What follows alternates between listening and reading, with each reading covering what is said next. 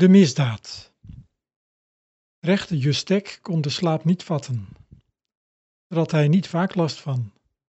Hij was gewoonlijk een gemakkelijke slaper.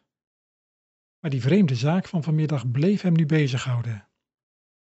Wereld bestond nu zeven jaar. Het begin van Wereld had eerst nogal wat ophef veroorzaakt, maar in de praktijk had het maar weinig consequenties. Eigenlijk had het zijn leven niet zo heel erg veranderd. Het was wel vreemd om te beseffen dat alles nog maar een paar jaar geleden begonnen was. Het was allemaal zo gewoon geworden. Tot vanmiddag. Telkens kwamen zijn gedachten er weer op terug. Zolang de aanklager aan het woord was geweest, leek het allemaal nog een tamelijk normale zaak, hoe erg het ook was. Maar die nieuwe advocaat had er wel een heel onverwachte wending aan gegeven.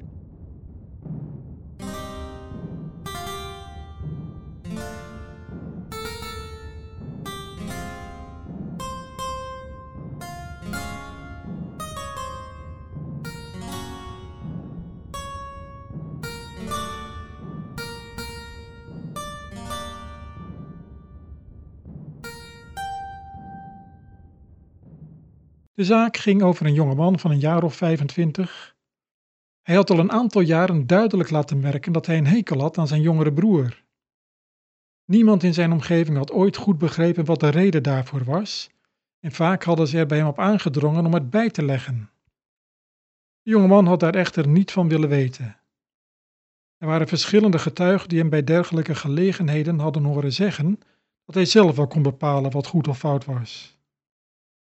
De plagerijen werden langzamerhand steeds gewelddadiger. Al een paar keer hadden familieleden tussen beiden moeten komen. Getuigen hadden nooit een aanleiding gezien voor dat geweld. Over de jongere broer werden eigenlijk alleen maar gunstige getuigenissen afgelegd. Eén getuige suggereerde dat juist dat wel eens de reden kon zijn. De jongeman zou het niet hebben kunnen uitstaan dat zijn jongere broer beter bekend stond dan hij zelf.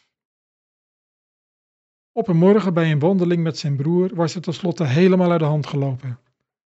Er was toen niemand bij geweest, maar de jonge man had zelf toegegeven dat hij zijn broer uiteindelijk zo had geslagen als hij al heel lang had willen doen, en dat zijn broer aan de verwondingen bezweken was.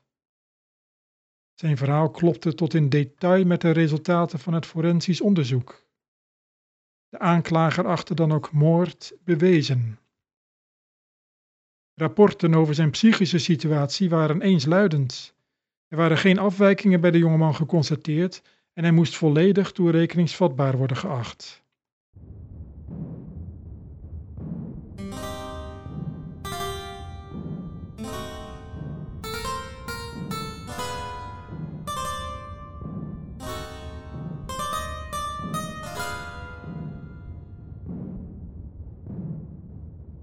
Maar toen had de advocaat voor een onverwachte wending gezorgd. Zijn redenering was dat, nu iedereen wist dat Wereld door de schrijver was bedacht, de conclusie moest zijn dat ook de verdachte door de schrijver was bedacht.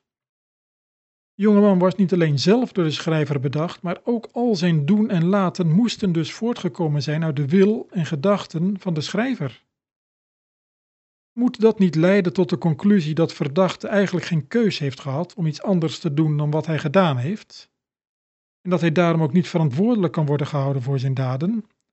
Zo had hij zijn pleidooi geëindigd. Vrijwel iedereen in de rechtszaal was verbijsterd. De redenering leek aan de ene kant logisch onontkoombaar, maar aan de andere kant te vreemd om waar te kunnen zijn. De rechter had besloten de zitting een half uur te schorsen om iedereen, en vooral zichzelf, weer tot bezinning te laten komen.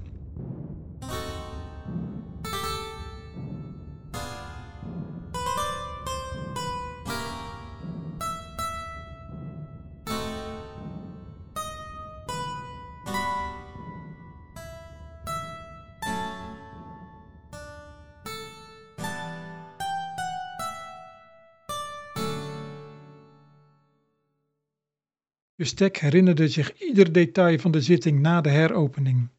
Hij kon in zijn gedachten al zijn vragen en de antwoorden van de advocaat daarop als een videoopname opnieuw afspelen. Als u gelijk hebt, dan geldt deze redenering niet alleen voor deze verdachte, maar voor alle mensen van de wereld, denkt u niet? Die conclusie lijkt me juist. Dan kan dus niemand meer verantwoordelijk worden gehouden voor zijn daden en kunnen we wel stoppen met de rechtspraak in wereld. Dat zou de consequentie kunnen zijn. Als de verdachte niet verantwoordelijk is voor zijn daden, wie is volgens u dan wel verantwoordelijk voor de daden van de verdachte? De schrijver soms? Dat hoef ik niet uit te maken. Het zou de schrijver kunnen zijn, maar misschien ook wel niet. Als we de schrijver verantwoordelijk moeten achten voor dit misdrijf, dan zijn er heel wat schrijvers die van moord beschuldigd kunnen worden. Niet als deze schrijvers zelf ook door de schrijver zijn bedacht. Uw theorie komt eigenlijk neer op een ontkenning van de vrije wil van de verdachte en van waarschijnlijk iedereen op wereld. Zo kunt u het wel stellen. Maar de schrijver heeft toch zelf gezegd dat zijn boek zou gaan over mensen die hun eigen plannen kunnen maken? Dat kan die schrijver wel willen, maar ik denk dat zoiets helemaal niet kan. Wat wij hier in wereld bedenken komt allemaal voort uit de schrijver, dus hebben we helemaal geen eigen plannen. U bent toch zelf ook door de schrijver bedacht? Spreekt hij zichzelf dan tegen? Daar kan ik wel een mening over hebben, maar die lijkt mij niet relevant voor deze zaak. Goed, maar iedere schrijver bepaalt toch zelf waar hij over schrijft? Als een schrijver een verhaal wil schrijven over onrecht dat gestraft wordt, dan kan hij dat toch doen? Dat kan hij doen, maar die straf is niet terecht als die schrijver dat onrecht zelf heeft bedacht en ook nog iemand heeft bedacht om dat onrecht uit te voeren. De consequentie van uw redenering lijkt me dat iedereen die een verhaal bedenkt waarin onrecht wordt gestraft, zelf onrecht doet. Eh, dat is een conclusie die u trekt. Maar stel dat de schrijver het niet zelf heeft bedacht. Het maakt voor mijn cliënt natuurlijk niets uit wie het bedacht heeft. Toch lijkt het me dat u dingen bij elkaar brengt die los van elkaar staan. Een verhaal moet beoordeeld worden los van hoe het bedacht is wereld moet op zichzelf beoordeeld worden zonder de schrijver erin te betrekken. Zo gaat dat met ieder boek. Volgens mij moet de invloed van een schrijver binnen het boek wel degelijk in rekening worden gebracht. Zeker in wereld waar de schrijver zichzelf aan ons heeft bekendgemaakt. Het lijkt mij de bedoeling van een schrijver dat zijn invloed op de loop van de gebeurtenissen in zijn boek nu juist niets moet worden meegerekend in de beoordeling van zo'n gebeurtenis. Dat kan wel de bedoeling van zo'n schrijver zijn, maar het neemt niet weg dat de personages in het boek machteloos staan tegenover de schrijver en het hun daarom niet aangerekend kan worden als ze verkeerde dingen doen. Ook niet als ze goede dingen doen trouwens. Ik krijg de indruk dat u op een heel andere manier boeken leest dan de meeste mensen. Bent u niet bang dat het een chaos wordt in wereld als iedereen de verantwoordelijkheid voor zijn daden van zich af kan schuiven? Het is niet aan mij die afweging te maken. Het gaat mij erom dat mijn cliënt recht gedaan wordt. Het gaat er dus om wat recht is. Het recht wordt bepaald door de wet. Als iemand iets doet wat tegen de wet ingaat, dan moet hij bestraft worden. Dat is recht. De wet maakt een uitzondering voor overmacht. Mijn bewering is dat mijn cliënt door overmacht niet anders kon dan wat hij gedaan heeft. Maar zelfs de verdachte heeft vaak gezegd dat hij zelf wel kon bepalen wat goed of fout was. Misschien meent die verdachte dat ook wel. Misschien voelt het ook zo. Zo voelt het immers bij u en bij mij, ja bij iedereen. Ik denk dat zo'n gevoel niet klopt. We kunnen niets zelf. Het is de schrijver die alles doet.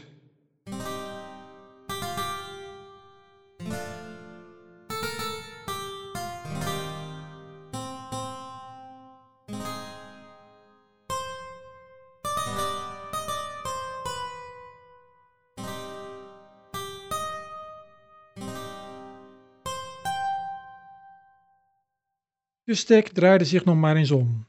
Hij kwam er nog niet uit. Natuurlijk kon een dergelijke misdaad niet ongestraft blijven.